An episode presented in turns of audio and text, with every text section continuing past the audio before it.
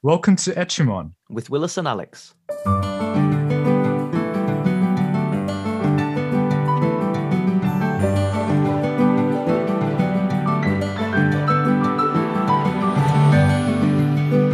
Hey everyone, welcome to another episode of Echimon. My name's Willis, and I'm joined here, as always, by Alex. Hey, Alex. Hey, Willis. Hey, everyone. Thanks for joining us. Thanks for joining us indeed.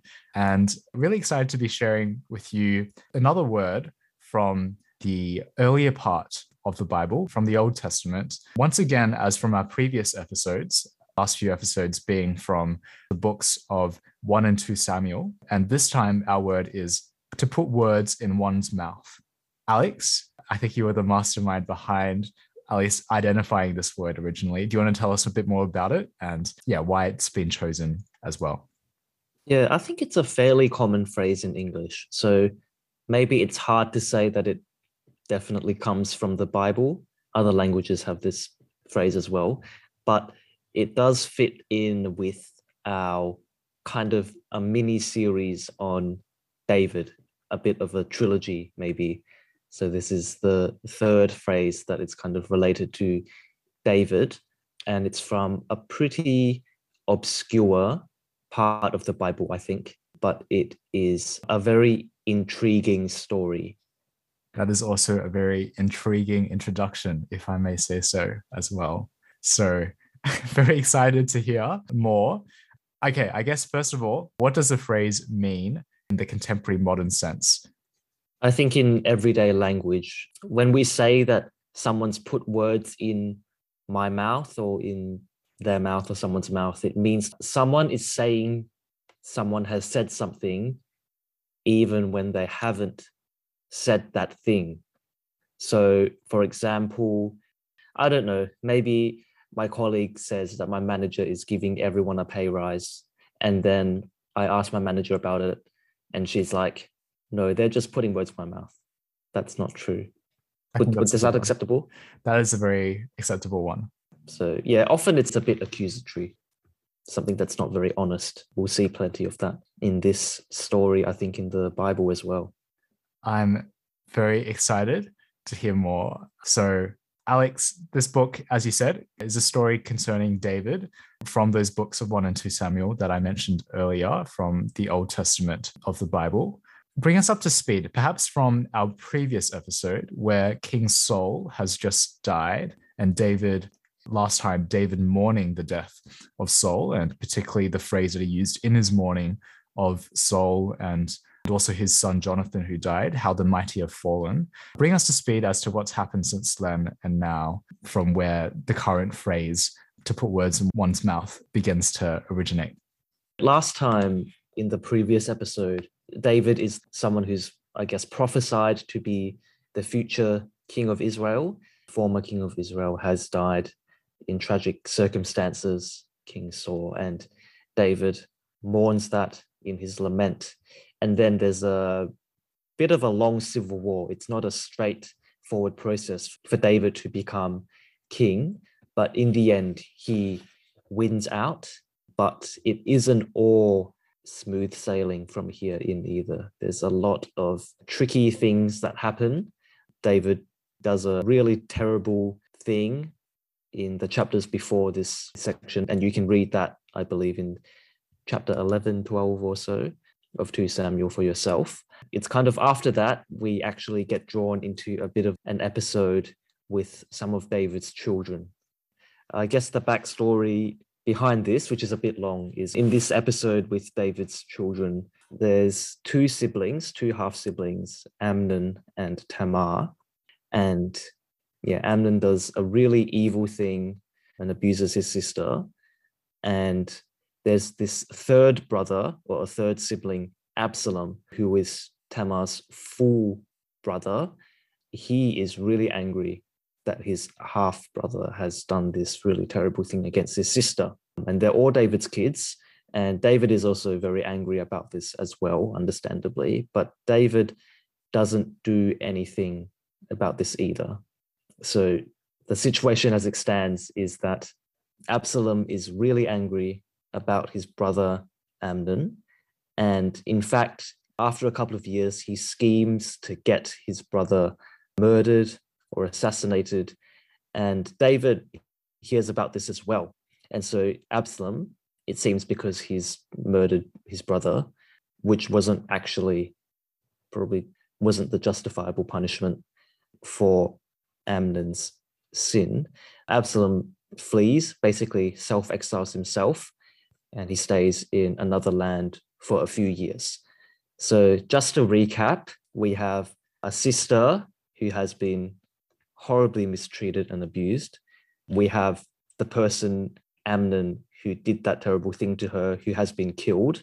And we have Absalom, who killed his brother to avenge his sister and who's exiled himself away because he's overstepped that justice. And we have David, who kind of hasn't really been doing much at all. After a few years, he does want to see his son Absalom come back from exile, but he isn't very active about it. And so now we have another person step in, Joab, who is David's army commander. And he understands that David really does want to see Absalom come back, but he hasn't taken any steps towards getting him back. So this is where we finally get to the phrase. He gets a certain wise woman from a place called Tekoa, and he has a plan to use this woman to say some things to David to get him to change his mind, to reconcile and bring his son Absalom back from exile. So, this is finally where we get to the phrase put words in one's mouth. Joab puts words into the mouth of this woman. So, this woman pretends to be a widow. So, she says to King David and asks for his help to get justice. And she tells her story, which again is made up by Joab. So she says, I'm a widow I had two sons who got into a fight.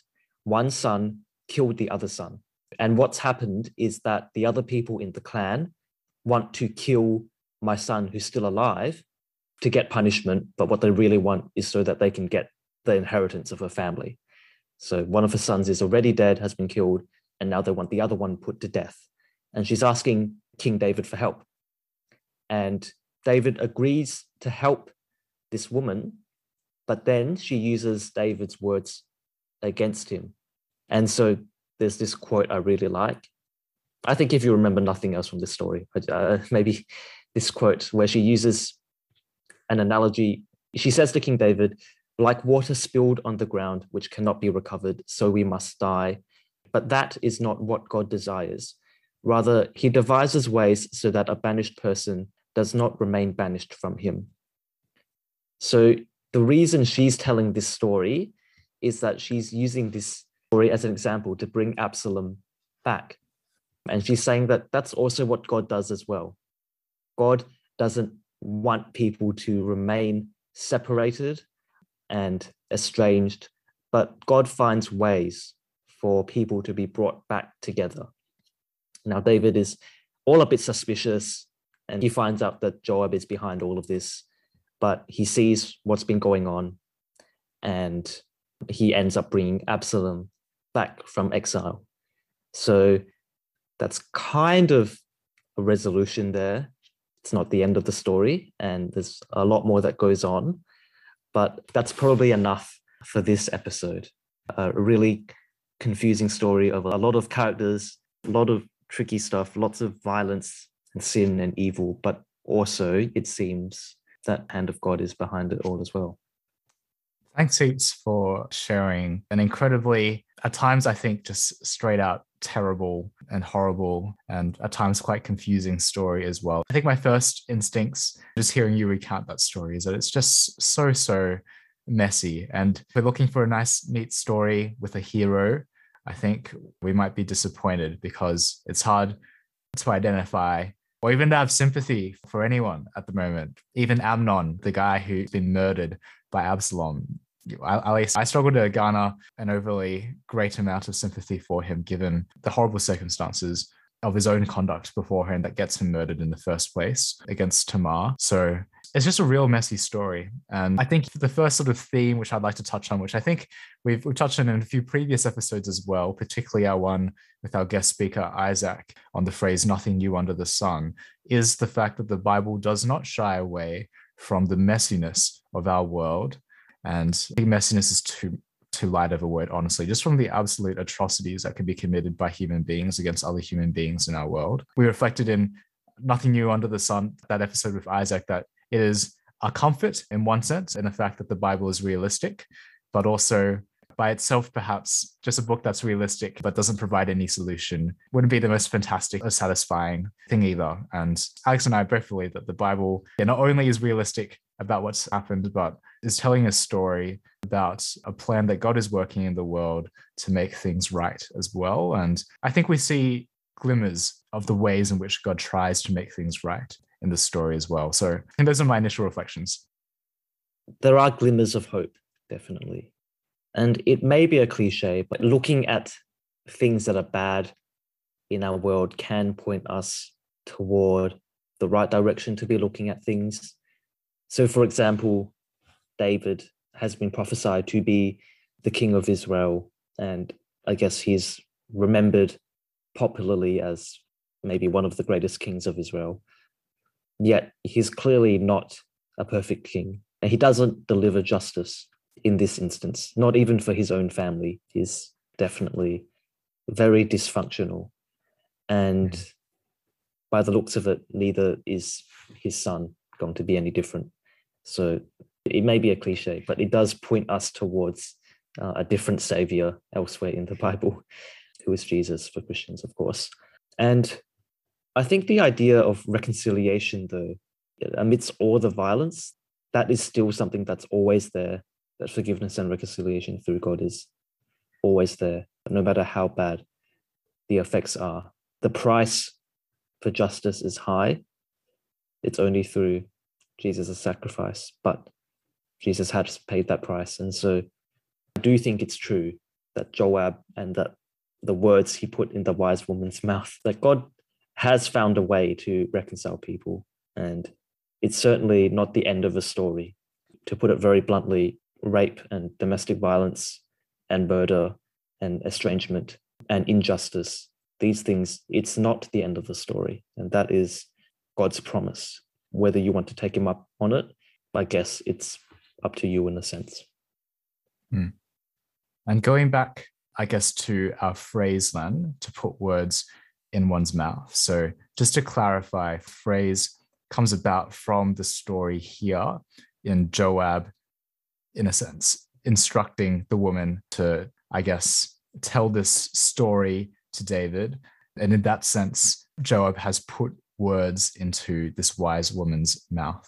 I wonder why the woman described as a wise woman in this passage? Is it because of those particular words that you found quite striking that she says to David about how God desires that even those who are banished and committed grievous sins like murder in the case of Absalom can become reconciled to him. Is she described as wise in that sense, do you think? I don't know. My initial thoughts are maybe some people may know that I can take things very it may be easy for me to think that oh, lying is always wrong. And so, in this sense, it looks like she's not even telling the truth to the king, and she's just making up this story to try and trick him, to manipulate him into doing something. So, why is but or crafty maybe, or cunning in that sense? Mm, I don't know. Mm. Maybe synonyms. Yeah, who yeah. yeah, yeah, yeah. But maybe the wisdom is in the fact that she's using a creative, persuasive way to get David to change his mind. And this isn't the first time as well. So, like a couple chapters earlier, there's a prophet who uses a story to make David realize he's done the wrong thing. And this is a very similar case where there's another story to, I guess, make David realize that, yeah, maybe I should try to put things right with my son.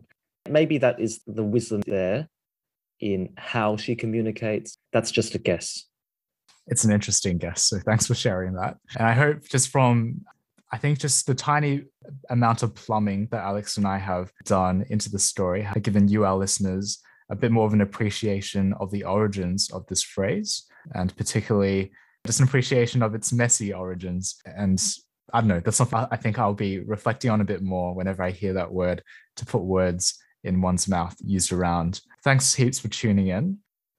Thank you for listening this far. If you've listened the whole way, it is a, a message, very heavy themes, but I hope it, it is something that presents hope that God just doesn't leave us in this darkness, but does always present forgiveness and reconciliation. I think that is what it's pointing to ultimately. There's heaps more other questions that could come up out of this space. So definitely send us a private message or an anonymous message using the form if you have a question or comment.